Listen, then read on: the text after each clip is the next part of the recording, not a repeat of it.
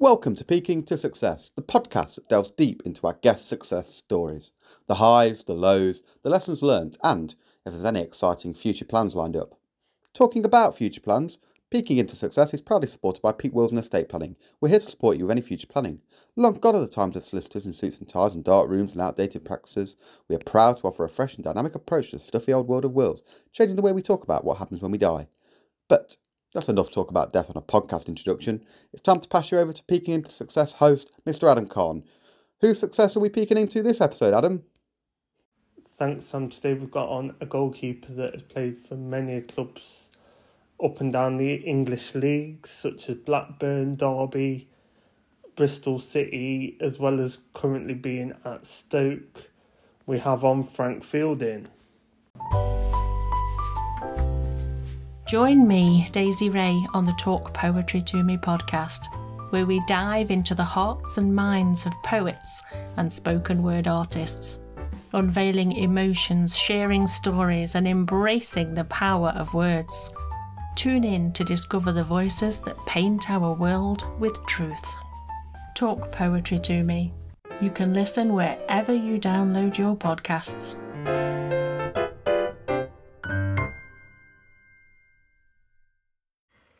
Hello, Frank. How are we today? I'm absolutely good, Adam. How are you, bud? Oh, I'm good, thank you. Um, for anyone that doesn't know you, which is hard to believe, of course, round my neck of the woods, depending Yeah. on how old they are, how would you sum yourself up in a nutshell? Um, what as a person, as a player, as a Everything, just Frank in a nutshell. um, I don't know. I sound a bit cliche, but I'm a dad, a husband.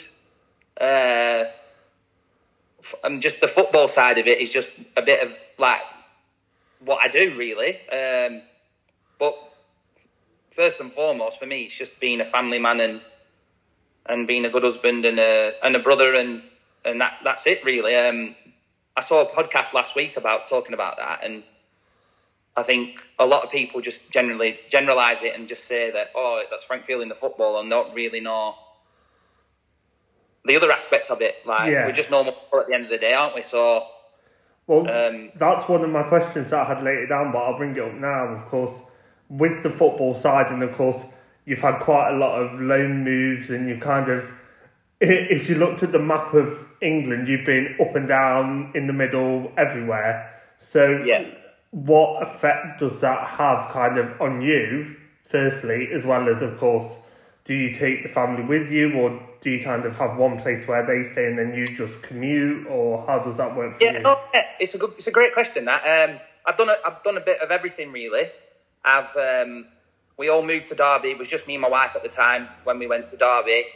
Uh, we all moved to Bristol. Um, before that, I jumped a bit there. Before that, obviously, I was just you know a young kid at Blackburn trying to make his way in the game, and um, was just me in my car and off I went. You know what I mean? Yeah, exactly. big change when you start finding that that person um, who you want to be with or they want to be with you, and you take you know starting at the the root of the family, I suppose.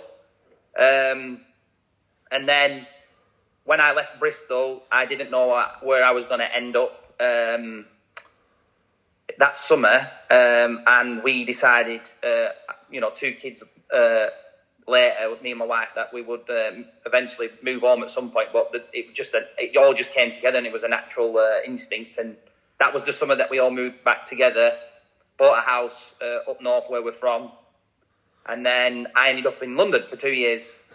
So um, I moved to London on my own and was toing and from in. Um, uh, around that time in uh, yeah in London and stuff, so I could just get back when I could get back. So when your answer to your question is, I've just done a bit of everything, really. No, that's fair enough. I just a lot of footballers do different things, so it's just interesting to see, of course, because you mentioned the family so early on as what makes you up, kind of what kind of your routine was. Did you commute or that? So it's just interesting, and it hum- humanizes you even more, if that makes sense. It makes it look like you're not on a pedestal as a footballer. You actually have to think of these like everyday decisions of what's best for my family. So that's what I like to do. I like to humanise you.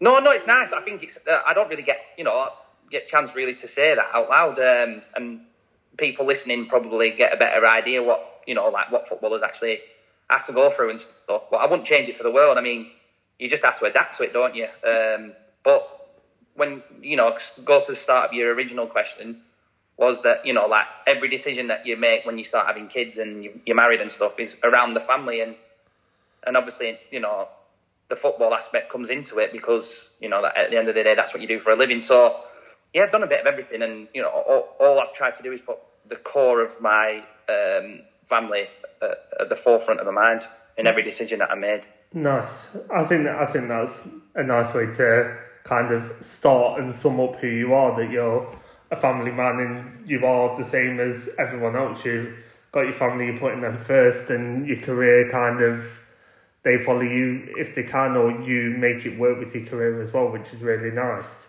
No, um, I think it's important you find the right person as well. That to be, if you're going to spend the rest of your life with that person, and then they have to understand it. And I've just been very fortunate that my wife does.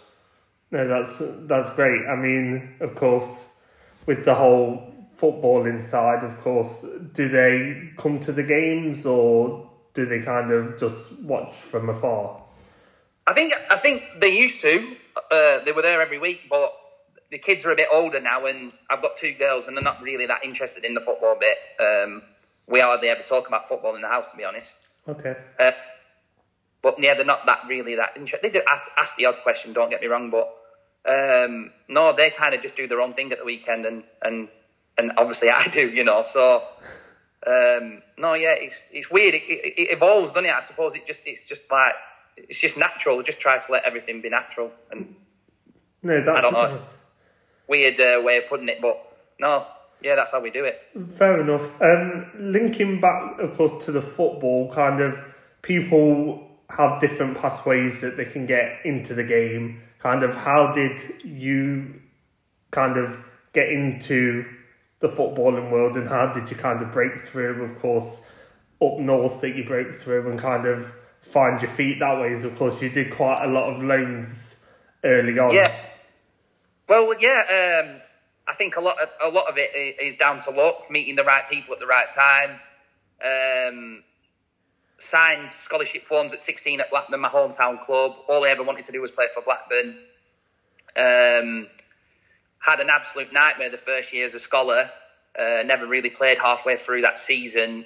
Fortunately for me, um, Mark Hughes became the manager. He fixed his goalkeeping coach in Kevin Hitchcock and just formed a bond with him. He took a real shine to me, and then uh, the stuff, a lot of the stuff at the at the early years was very much down to him. One to one training, mentoring, everything you can imagine. I got through Hitchy and uh, I don't know if he'll ever watch this, but no, I haven't really spoke to him for a few years. But yeah, he was massively influential uh, at the start of my career because I think that's the most important bit now. If any young footballer listening, like from 16 to like 21 now, like that's the you, you, you don't know if you're going to be a footballer in that in that in that era in that period or whatever and you need help along the way. You need a bit of luck, and um, I was fortunate that I got Hitchy and got my loan moves and, and got the games under my belt. I mean, you kind of you went everywhere and anywhere, didn't you? You you were kind of bouncing right yeah. down to Wycombe, all the way back up to Leeds, kind of on your loans. Kind of. Yeah. Did you feel like all of them loans? Of course, it was from over four four to five year period. So did you kind of see them loans as kind of shaping you and you were learning off different people and different styles, or did you feel like, oh, I want to be at a club and kind of solidify myself as number one? I think that obviously that that end part of your question that came when I went to Derby on loan because um, I originally went to Derby on loan and absolutely got to that age and I thought that I could this could quite easily be my home and I would love it the, uh, I think everything happens for a reason, innit? I mean, I went down to London. Uh, sorry, not London, Wycombe. I went down to Wycombe, did what you know, got them forty odd games in, and then went back up to Rochdale. And every experience that I've had at every club has led me to where I am now, I suppose. But um, them initial loans were really important. Uh, held me in good stead for when I went to Derby, and but I just got to a point in my life where I wanted to stop travelling and, and be a number one somewhere. And Derby gave me that opportunity. 100%. I mean, you originally came in, you did, was it two loan spells before actually signing permanently? Of Yeah, so I the, did- the first one yeah. was Bywater, wasn't it? Bywater and Saul Deeney were injured. That's right. I did the two months uh, originally, and then I had to go back because Paul Robinson got injured at Blackburn, uh, and my loan was coming to an end, and Stevie was getting fit anyway, and it just it just happened like perfectly for either side, and and then they came back in for me. Did uh, did Nigel the gaffer came back in for me in the February time, but I made a conscious decision in my mind that. Um, they wanted me to go back on loan again, but I said, "Well, if you want me to come back on loan, I'm happy to do that. But I want to sign permanently at the end of the season." And they were, you know, they wanted to do that as well, so it worked perfectly. Perfect. So, of course, after Blackburn, of course, as you said, Derby was kind of your next permanent space where, of course, you made about 60 appearances for. So, of course, what was that kind of time is, of course, round then you were you had a really good squad compared to where we are now and kind of you're building to try and get to the Premier League. So kind of what was it like being around the team and kind of what was the mentality like? the mentality was unbelievable. Um, just literally, and obviously that shone through from the manager, uh, Nigel Clough, and it was just hard working, work hard. Uh, spending time with each other, with each other. Sorry, um, went out and had a drink. Uh, you know, at the right times, obviously, Yeah. and we just had bond. I think we, I think if you look at uh, them two and three seasons that I had uh, at Derby, I think we massively overachieved um, compared to what you know competing in the budgets compared to the other teams in the championship at that point. Um, and that was all down to the stuff on the pitch, obviously, and stuff off the pitch, which Yeah. just worked really well. I mean, of course, when when it was kind of the end of your time, of course, Lee Grant came in, and did you feel like, oh, I needed to leave, and the club kind of sold you on, or was it kind of a you thought, oh, I want to be a first choice, so move to Bristol City? Oh, good question. Um, a lot of stuff happened really around that time. Um, got married that summer, um, and uh, I've been sent off a couple of times that season. And I think I was still at a relatively young age, and I think Nigel just wanted to cement a, a really good for number one in Lee Grant.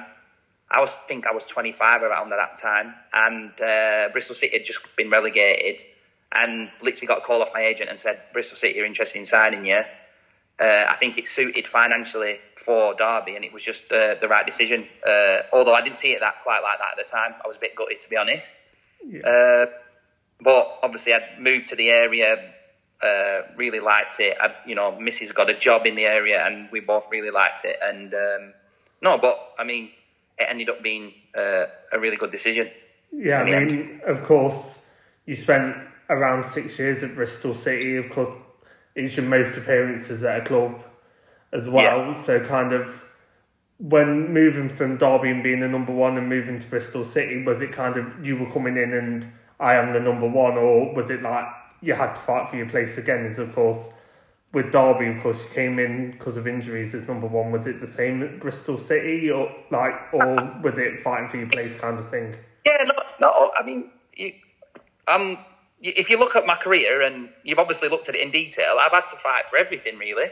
Yeah. Um, and I always say that about people from Blackburn. Like, there's quite a lot of players that have come from Blackburn for such a small place who've gone on and had loads of uh, uh, have great careers, you know. Um, and they all have the same work ethic, and I don't know. I think it's just that the area breeds that into you. Um, but no, if you look at, I mean, you've looked into my career and stuff, and I've had to fight for everything, and it's ups and downs. But I wouldn't have changed it for anything in the world. No, and then of course you've kind of from there you've kind of moved on again, and you kind of bitting and bobbing around now. It's a kind of a definite place where you kind of want to settle now. Is of course it's turning into like for a goalkeeper, you're still kind of in the prime era, aren't you? Because they can go until forty years old, some of them. So No, yeah, I've got. Um, I'm at Stoke City now, and um, and you know I'm very much part of the squad there. I absolutely love it. Um, and it's probably a bit of a different role than what I've got now. Is I'm more of a mentoring role now. I'm like the third keeper at Stoke, and I, I really enjoy it. Uh, that doesn't mean that I don't go in every day wanting to play. Um, I train as you know as if I'm playing at the weekend, but um, not. I mean, I, I, had the initial period after Bristol at, at, Millwall, and I was just threatened by injuries the whole time I was there. Uh, I had three operations in 18 months, and then I was just fighting fitness, and then I really just wanted to come home after that. Having been away for two years during a COVID period as well, uh, and yeah, ended up uh, a six month uh, period without a job, uh, and again just got my head down and and did my best and, and, and went to Burnley actually to train at Burnley and keep fit in that initial period. They were unbelievable with me. Billy Mercer at Burnley invited me in, and I was ended up for two weeks. I ended up there being nearly five, nearly six months until Stoke um, acquired about me. So yeah, and then I mean I signed for Stoke for two, three months, and then I've ended up being there eighteen months now. So um, no, I've really uh, it's, it's, it's I don't know, it's a bit of a a unique career really in that in that sense. But I mean, I'll I'll, I'll go on as long as I can, like you say. Uh, goalkeepers go to the forty, whatever. But I'll go on as long as my body will let me go on. But um, I still love it every day, and and uh, that hunger's never gone.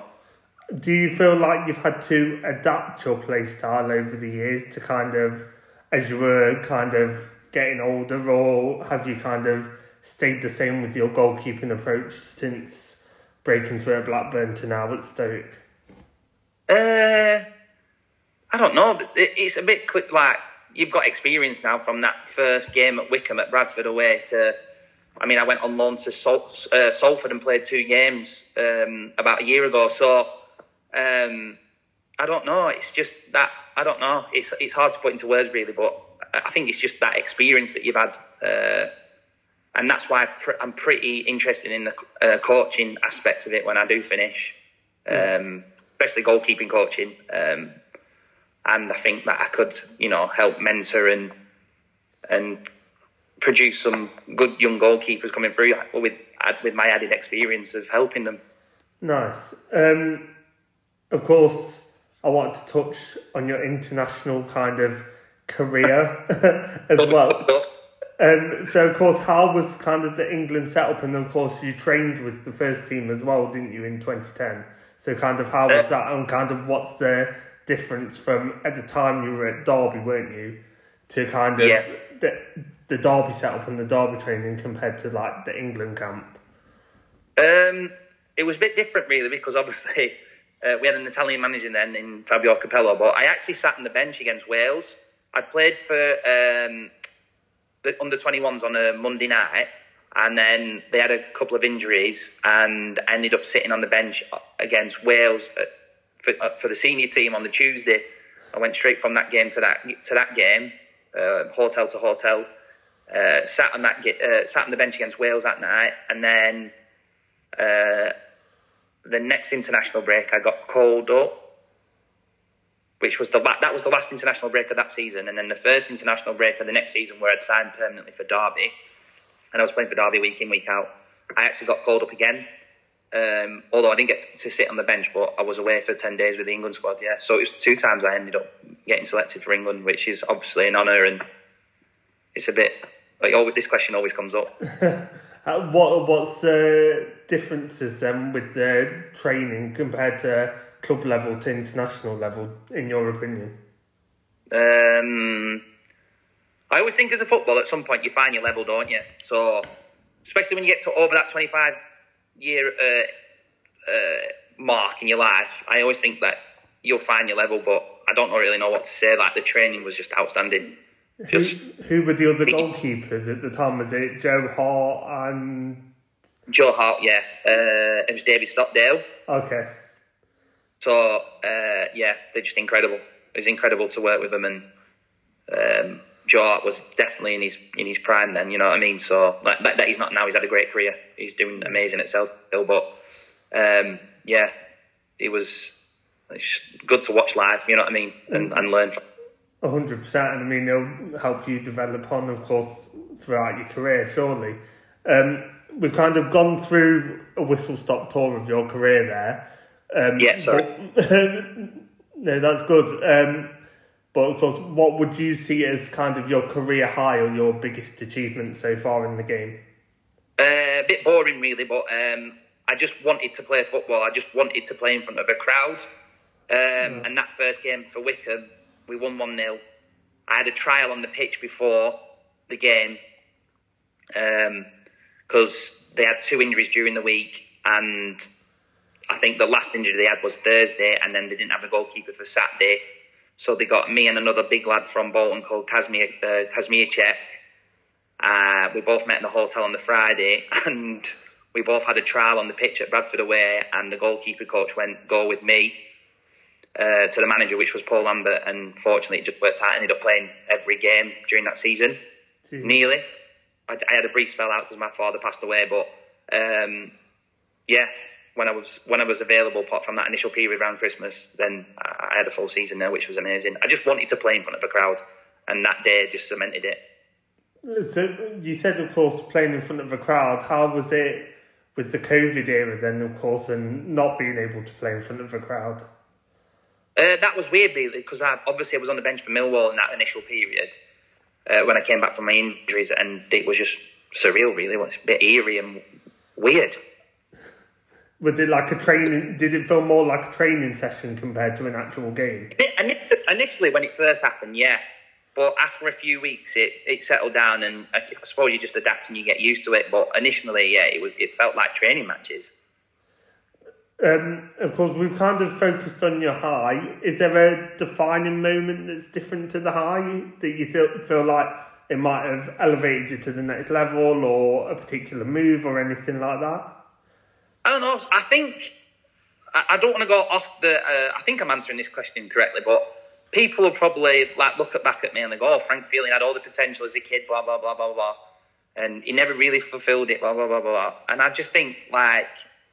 If they actually know the story, like I've had to absolutely fight for everything. I think I've not overachieved because I think that sounds massively big-headed, but I'm still 35. I'm still involved. Um, I still love it. I've tr- I've given it everything. You know what I mean? There's nothing that I haven't.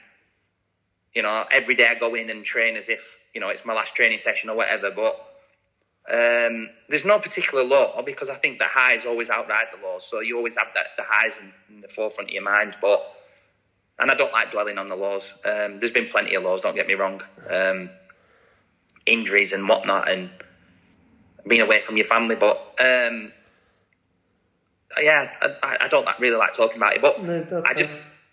I just feel like I'm being so lucky. You know, that's all. That's all. That's all I feel like. No, perfect. Um, of course, you mentioned briefly earlier when you were talking about kind of your role now, but what's kind of the plans for Frank Fielding going forward? So, of course, you mentioned the coaching. Is there any other ventures or anything you're kind of looking to dabble in as well as the coaching side? I just feel like I've got loads to offer to be a goalie goalie coach. I've also done a, a degree in sporting directorship. I've just literally a master's in sporting directorship. I like the leadership aspect of it now. Um, so yeah, I'm open to either of them roles really. Ideally, I think I'd be better off being a goalie coach. I just feel like, and I'd miss the day to day aspect of it as well. Um, once I hang my boots up, but I think I think you know, talking to a goalie coach, coaches past and present, excuse me. Um, I think the next best thing is you know having an influence and an impact on young goalkeepers coming through, and I, I'd love to be involved at, some level at that. Nice. Is there any kind of other ventures outside of the world of football that you'd want to kind of invest some time in that you're interested in at the moment, or is it kind of just you're interested in the coaching? No, I think um, my me and my brother-in-law have been talking about uh, a few things business-wise that I'd like to get involved in. That's um, that's going to involve like like a care home program, um, and that'll come to fruition probably when I've got a bit more time on my hands. Uh, I don't want to be distracted at the minute from the football aspect of it. Um, but I'd also like to do some kind of um goalkeeping school in Blackburn as well. Give Okay. back to the area a little bit. Uh, that that definitely. Uh, I've mentioned that to my wife a few times. That's definitely at the forefront of my mind as well. Nice. Um, the next question's kind of a reflective one in in some cases. That if you could give your younger self one piece of advice to where you are now, what piece of advice would you give him? Um, grasp every moment and uh, don't take anything for granted. Nice. I think that's a nice way of summing it up. Of course, there's a lot of young goalkeepers in there, and I know that not everyone can make the way. So, of course, it's kind of making sure people are taking their opportunities. A lot of people just kind of become complacent nowadays and just think, oh, what will be, will be. But, of course, as you proved there and what you proved throughout your career, you've fought for every opportunity you've had. So, that should be a good, like, kind of advert for yourself as well as people trying to become a goalkeeper or a footballer that you need to work hard to achieve kind of I think the get, end goal. get over it, whatever you do in life, I think if you put your mind to it, I think you can do anything, can't you? Does that sound cheesy? But I think hard work and you put your mind to it, there's all kinds of possibilities, isn't there? Mm, yeah, very true. No, very true. Um, of course, looking back again on your career, is there any kind of thing that you'd want to do differently? So maybe there was a there was kind of a move to a club that could have materialised and it didn't happen, or kind of wanting to stay at a club or anything like that that you wish if you did it again you'd be like oh yeah I'll take that opportunity and move to there or a loan move or anything like that. No not really. I've never tried to chase uh, chase anything. I, I feel like everything should happen naturally. Um, I've never tried to chase a move. Uh, I stayed like I said I would have stayed longer at Derby if they wanted me to but obviously they didn't at the time um, I could have moved uh, halfway through at Bristol, but I didn't. I wanted to stay. I gave my manager the word, and it worked out perfectly. I did six years there, which is probably unheard of now in the modern game. Yeah, that is true. Plagued by injuries at Millwall, but that's not an excuse. And yeah, that's probably the only time where I, I actually wanted to come home after that initial period. Um, the injury aspect of it was just, you know, during COVID as well. I had two operations, one before COVID, one after COVID, during Project Restart.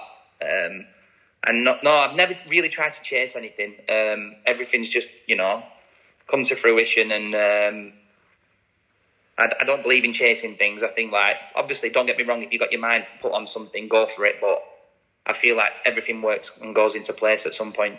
Nice. Um, I've now got some kind of just random questions. Some are like football related, and then moving on to nearer the end there, they're just more generalised. So, yeah. um, who would you consider to be your goalkeeping inspiration? So, when you were growing up, Brad Friedel. Brad Friedel, nice.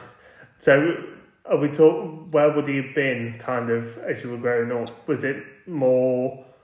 It's of course he had Tottenham for a long time, but I can't, I don't know his career well. Kind of where was no, he? That's showing my age now, isn't it? Um, no, he was our goalkeeper at Blackburn, so I was lucky Oh, enough okay. to three years with him, watching him every day. So not only was he outstanding um, as a as a goalkeeper, as an outstanding person, and uh, all the bits that you don't see, you know, on a Saturday, um, you, you saw what he, he put into it uh, during the week.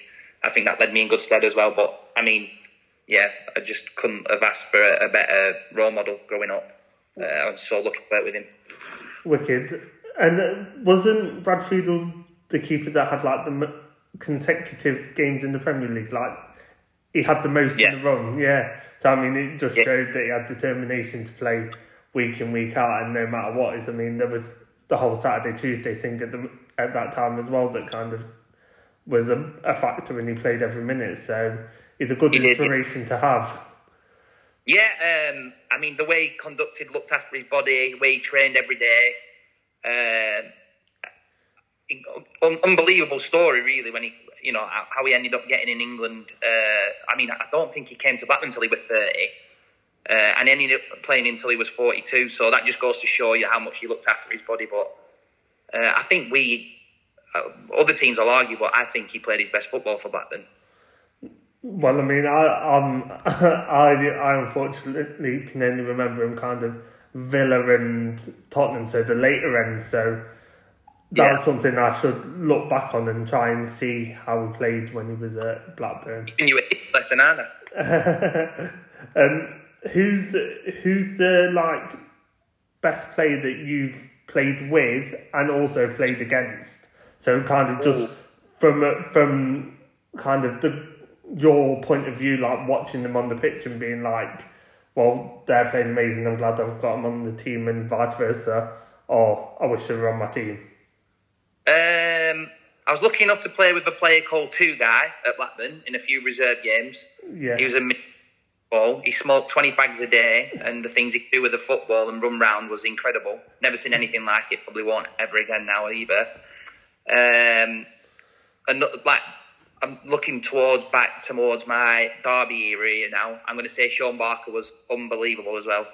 yeah, Um, unbelievable leader, captain, human being. Um, things he used to do, put his head in front of, and yeah, Shaun. It, Shaun. Shaun's always stuck with me throughout. You know, still now um, as one of the most outstanding players that I've played with.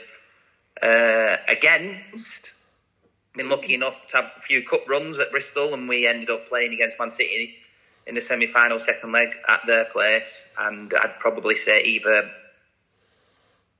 Kevin De Bruyne or Aguero. But I'd, I I'd mean, probably say De they're I mean they're good players, so it's Yeah.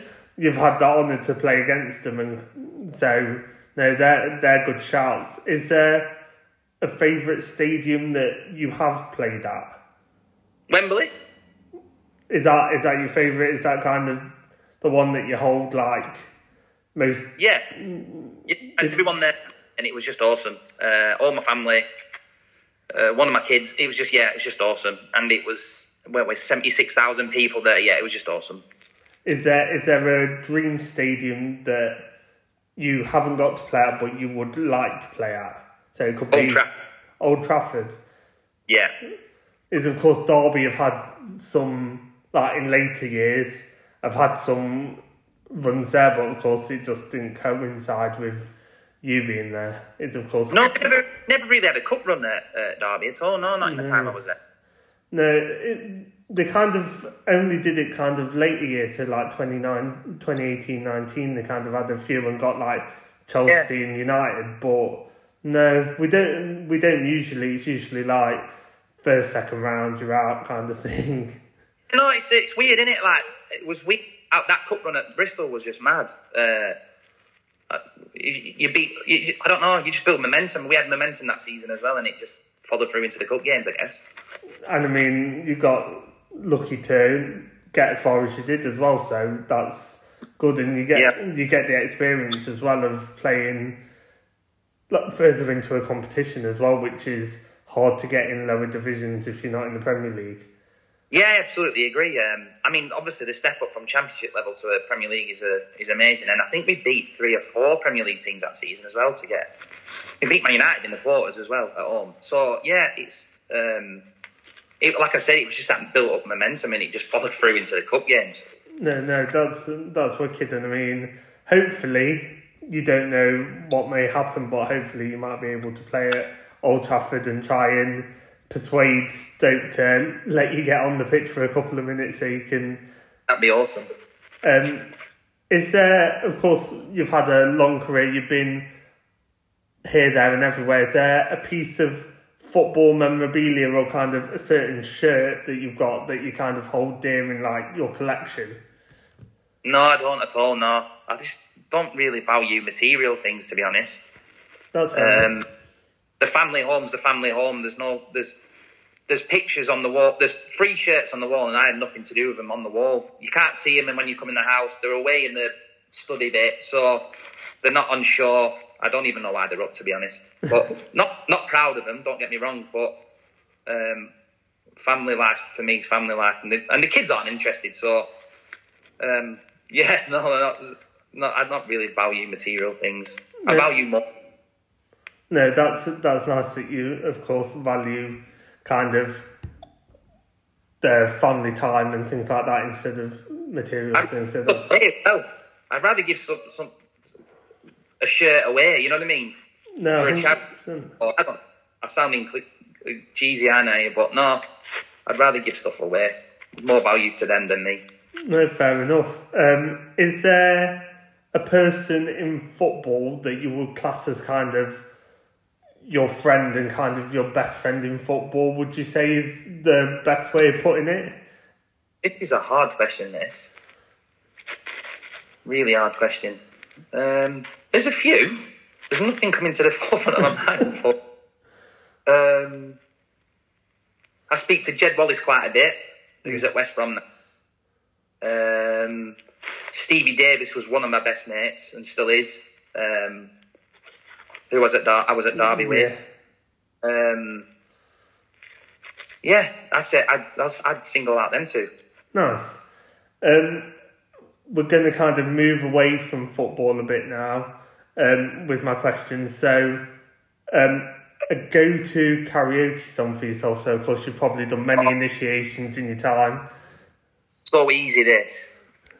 Uh, Buffalo Soldier. Do Oh, you, do you do you get everyone involved in it? Is it quite a slow song and people should know the words to it, or is it kind of a you're on your own a cappella? I think I think people around me because I've sang it that many times on karaoke. uh, I think they are they know the song now. No, fair But I love it. No, that that's a nice one, and it's different. It's not a generic karaoke song. If you went into like a karaoke bar, you wouldn't hear that. That's not a kind of one that you hear a lot. So no, it's it's nice. That's been that's been sung on the uh, in the hole in one in Vilamoura on the on the marina in Vilamoura in Portugal um, a few times. let me tell you.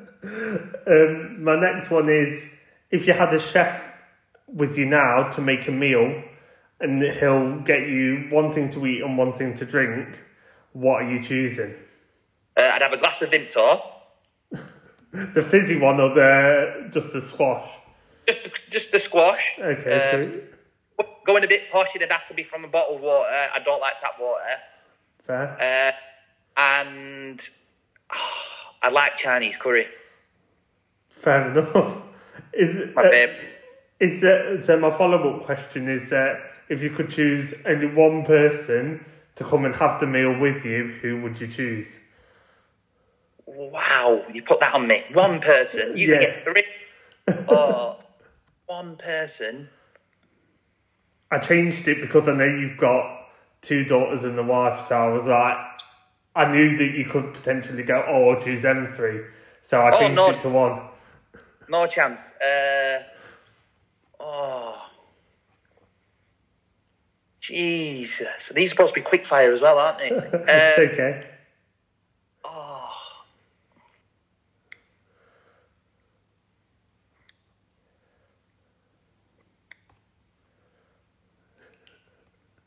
I'd like to meet Joe Rogan. Joe Rogan. No? I'd, I'd say he's very up there. I mean, doing I the podcast could do it- myself. Up there, any for you? Yeah, no, hundred percent. I think that how he commands a conversation and how he just his transitions into the next thing. That's what I kind of I'd want to pick up off him and try and learn. So- So, So, are you, on your podcast, are you? Uh, is this going to get edited? Sorry. um, it depends. It depends on what happens. So I try and make it as natural as possible because, of course, people people in life do get um are they do have moments to kind of pause and think. Whereas if you edit that, that in my mind dehumanizes someone and it I- makes it look perfect. I love that aspect of it. That's amazing. So my point is really I like Joe Rogan because it's just literally, and I've been on your Instagram page and you've got every walk of life on there. Yeah. So, and Joe Rogan's similar. So, yeah, brilliant. I love it. Keep doing it. No, thank you. Um, I've got one last question for you, um, and you'll have to think back to your time at Derby for it. Uh, but Yeah.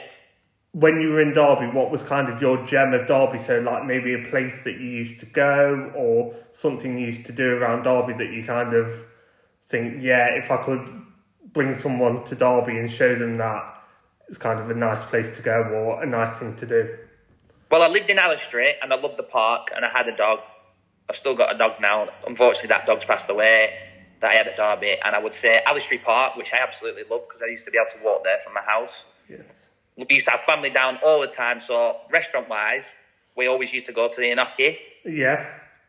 I don't know if that's still there because I haven't been there for years. Yeah, there's the one on the A38 still. And then there's you the one in the town centre as well. Yeah, that's still there. Literally went Yeah. on Saturday, so yeah, it's still, it's Oh, still there. Is, is the food still banging? Yeah. It- It's still good. They do a they do a thing now where it, I think it was like thirty pound for a course, and then they they gave you unlimited rice, unlimited naan, and then they gave you like poppadoms at the beginning and like some ice cream thing with dry ice at the end. So Oh, no, Yeah. worth yeah. it. Yeah, if I ever get back there, I'll I'll have to go there. But yeah, that's what we used to go. The two places I know a bit random, aren't they? But No, no, They're but no, they're nice. I mean, Allestree Park is nice, and it's nice to wander around, and it's kind of more out the way, so it's not a busier park. And I mean, and Yeah. Amazing, so I rate it. Yeah. So, yeah, absolutely, I loved it. um, just to finish up, of course, where can kind of people find you online as well as like, of course, you play for Stoke, so kind of Yeah. at the games and stuff like that. Uh, I am on uh, Instagram, Yeah. which how we acted. Uh, I not on Facebook or anything anymore. That's, I'm on one social media platform, and it's Instagram, and I think I'm called Frank Fielding Junior One. Nice. So it JNR One. And I mean, I mean, when when this goes out, when the post goes out, I'll tag you in it anyway, so people Yeah. should be able to find it that way anyway. Hundred percent. thank you for coming on and kind of No, going through the questions in your careers. It's been a pleasure to have you on. No, absolutely my pleasure, mate, and, and good luck and, and keep doing it. No, Keep thank you very smashing it. much. Take care. No worries. Thanks, bud. Want to know what's happening within Derby's black community? Or perhaps you have a story of your own to share? Then look no further than Mojatu, your one stop source for local African and Caribbean news. With our digital news platform and quarterly print magazine, keep up to date on all of the latest in arts, entertainment, food, sports, and more. Find us online at mojatu.com. I hope you enjoyed today's episode of Peaking to Success podcast. If you enjoyed, please make sure you follow us on Spotify as well as Instagram, where you can see all the updates of who is coming up, as well as who has already been on the podcast, as well as Twitter, where there is information and interaction from me on there as well. Thank you. The Bless is open every day from 12pm, serving a wide range of beers, ciders, real ales, and spirits. Their kitchen also provides handmade pizzas, loaded nachos, chicken strips, and ice cream from 5:50 to 10:30 Monday to Thursday and 12pm to 10:30pm Friday, Saturday, and Sunday. The pub quiz is very popular with anyone that enjoys a good beer and a bit of a laugh with their mates. Taking place every Wednesday at 9pm, there's loads of prizes to be won, including £50 drinks vouchers for the winners and a bottle of wine for the best team name. Everyone's a winner. They also have a spacious function room available to hire that can hold up to 100 people. Wow, that's a lot. Perfect for birthday parties, work events, weddings, and wakes. The Bless really comes to life at the weekends with their branded nights of Stone Love and Fully Loaded, where the DJs play alternative, indie, and rock music spanning the generations until the early hours of 2 am. There really is something for everyone in what is arguably Derby's best pub.